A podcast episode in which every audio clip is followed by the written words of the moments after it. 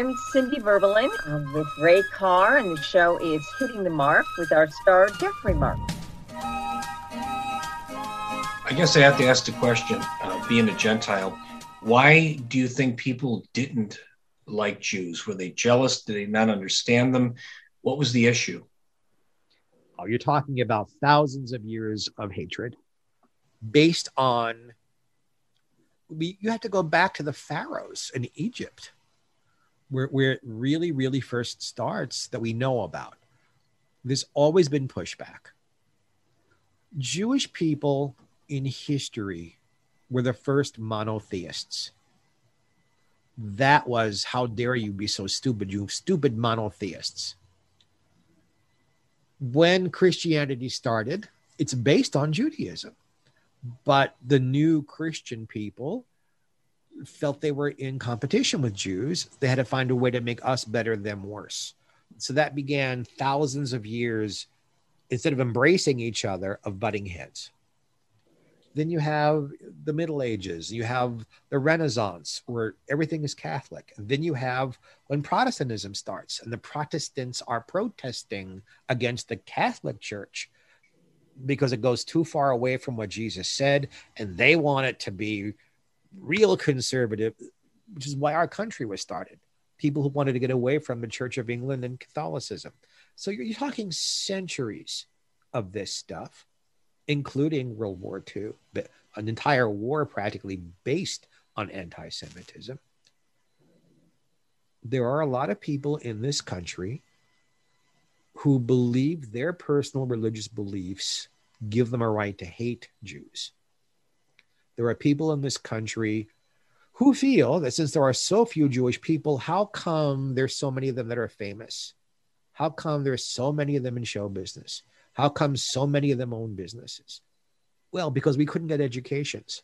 Until after World mm-hmm. War II, Jews couldn't go to good colleges. They wouldn't they weren't allowed. You had to have your own business to make a living. And really, Jewish people in this country didn't make a living till after World War II. My people didn't. I, I come from poverty. And I have gotten huge pushback, me at my level, for being Jewish. When I joined Yarmy's army, and I won't say who this was, but a major comedian, the first night after the dinner, it was like you had dinner and talked, and then as people began to believe to leave the dinner, you mulled around and talked and, and told stories and hung out. And this person came over to me and said, Great, just what we need here another funny Jew boy. Uh, I went to college, the University of Arkansas. The Ku Klux Klan were calling me on the telephone, threatening me for being Jewish. The gay stuff didn't seem to bother them too much, although they did warn me to stay away from their women. And it's like, wow, you're not watching me very closely, are you?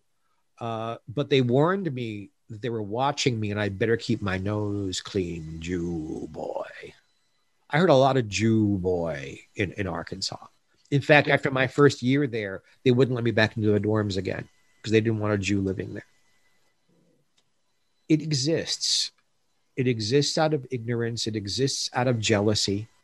And it exists because people have learned over and over and over through the centuries that if you find a common enemy, people will band together and do what you want.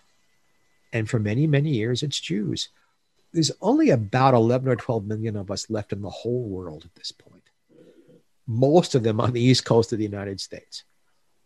We are such a small, small minority now. And yet the hatred is still there it still exists. Uh, Steve and Eydie absolutely had to deal with it. There were places they couldn't play. They, they didn't get booked in the deep south. Uh, they didn't get booked. You wouldn't have seen them in Arkansas or Tennessee uh, or Oklahoma. You wouldn't have seen them in Alabama or Louisiana, maybe in New Orleans they they played New York, they played Chicago, they played Boston, they played LA, they played Vegas and Reno and Tahoe, they played Puerto Rico, they played Miami Beach. But there were places, there are places I'm not welcome still because I'm Jewish. Saw them here at the front row, like I told you last week. Then it was over in Warrensville Heights and um, next to Builder Square, and Steve Lawrence on stage said to Eydie, "Stick with me, kid. I'll put you on the merry-go-round next to Builder Square." It is very sad. It is very sad that people decide to get treated that way. Mm-hmm. I think there is. I think every single Jewish performer I've ever met have stories of anti-Semitism. Every single gay performer I've ever met have stories of homophobia in their work. And Eydie, I give them credit. I, I don't want to repeat myself. They never backed away. They never pretended to be anything other than who they were. If there was any pretense in their act, Eydie was not as nice as she was on stage as she was off stage. And uh, not everything was lovey dovey, huggy kissy between them all the time. They were married for half a century. Uh, people have fights and people don't get along and people rub each other the wrong way. Uh, you, you can't maintain that 24 hours a day, sweetness and light. But the Jewish thing, no, they, they never pushed away from it. Hmm. And yet, if there was a Catholic charity or a Protestant charity that wanted them to sing, they were right there. So they didn't carry their prejudices forward either. They were open to everybody, and anybody who was open to them, yay. What kind of charities do they work with? Every. Steve and Eydie, muscular dystrophy, the Heart Fund, uh, American Lung Cancer, uh, every Jewish charity known to man, huge supporters of Israel. Uh, every telethon ever made, one or both of them would show up. Yeah. It, they, they really, they, they, again, they were so grateful. They were making so much money. They worked constantly. They were so grateful for it that if someone wanted their time, as is usually the case, uh, will you provide makeup and hair for us? Will you send a car to the airport to get us? Can you maybe put us up in a hotel? They didn't ask for money. They just asked for it not to cost them anything if they were flying across the country to sing somewhere to raise money. A lot of performers still charge. They may say, well, you know, I charge $50,000 for an, an evening of me doing my act. I'll do it for you for 5,000, but not for free. Steve and Eydie did it for free, as long as their expenses were covered. And sometimes, even if they weren't, they, they, they were good people and they gave of themselves that way. Hmm. So, um, looking back on Steve and Eydie's career, knowing them, knowing them the way you do, what's the one thing that you look at is the highlight of, of their career, you know, either musically or uh, on TV? I think I, have already mentioned this. The, the, show Golden Rainbow they did, mm-hmm. uh, the, the two of them starred together in a Broadway hit that got Steve a hit song. Uh, I think it was very important for Steve. You know, he had two Broadway musicals he was starring in. He had two hit Broadway shows. So apart and aside from his recording career and his television career, legitimate theater being on Broadway, Steve Lawrence in was a huge deal for him. Coming from where we come from, uh, uneducated people, European people, a minority living in a ghetto, to go from that and to to do what Steve did on Broadway, that was a big, big, big deal for him. And of course, having hit songs that, that they both were very grateful that each of them had hit big hit songs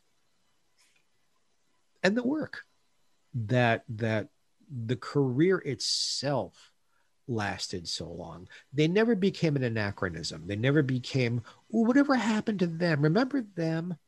There are a lot of actors and performers that were very hot for a while and maybe were on television every week or they were starring in things or they were in films and then, for whatever reason, their careers got cold. Elliott Gould was in every other film made in the 1970s. By the 1980s, his film career was almost over. It was never almost over for Steve and Eydie until ill health made it that way. They're, they're, they they they rose to become legends in live performing, and there were always crowds to see them. It was never, you know, uh, the Missouri State Fair starring and Eydie. Hey, remember them? like it is for some acts who who do Mhm. those things who aren't very well remembered. Um, it is it is more trendy these days in live venues whenever they open up again. In I, I live in the desert, as you know. The Native American casinos out here often have big rock bands of the 60s and 70s and 80s, pop singers of that generation, comedians of that generation, who you'd like, they're still working. Who knew? It was never that with and Eydie. They were always, if you Steve and Eydie, everybody knew who they were, and uh, they're appearing now at fill in the blank. If anything, they're probably overworked. They- They were in, into, you know, being my age and older, they were working constantly. Show business is a business that often ages people out. You reach a certain age, if you're not, you know, Steve wasn't taking his shirt off anymore to play scenes with anybody. Uh, he was taking a lot more makeup and wigs to make Eydie look young, but they were there. So uh, I think that longevity is something they were both terribly proud of, that they never waned. Their names were in lights until they pulled the plug. Mhm. Well, he did take his shirt off in the Blues Brothers sauna scene, but that's about the only time I can remember. He took his shirt off several times on the Carol Burnett show when they were playing Yeah. the sketches where he was playing somebody sexy or a gangster or a parody of a film where the, the, the male lead took his shirt off. Steve was nicely built. He was a sexy man. Mhm. You know, in person, I'd say Steve was better looking in person than he was on television. Uh, there are people who are average looking in life, but there's something about the camera. Judy Garland was one of those people. She was a Mhm. nice looking girl, but on film, she was dynamite. Steve, I think, in person, was a very sexy man, very handsome. Uh, where on camera, maybe you didn't see it so much. This is Hitting the Mark. I'm the Mark, Jeffrey Mark, and I'm here with my great friends Ray Carr and Cindy Verbalin.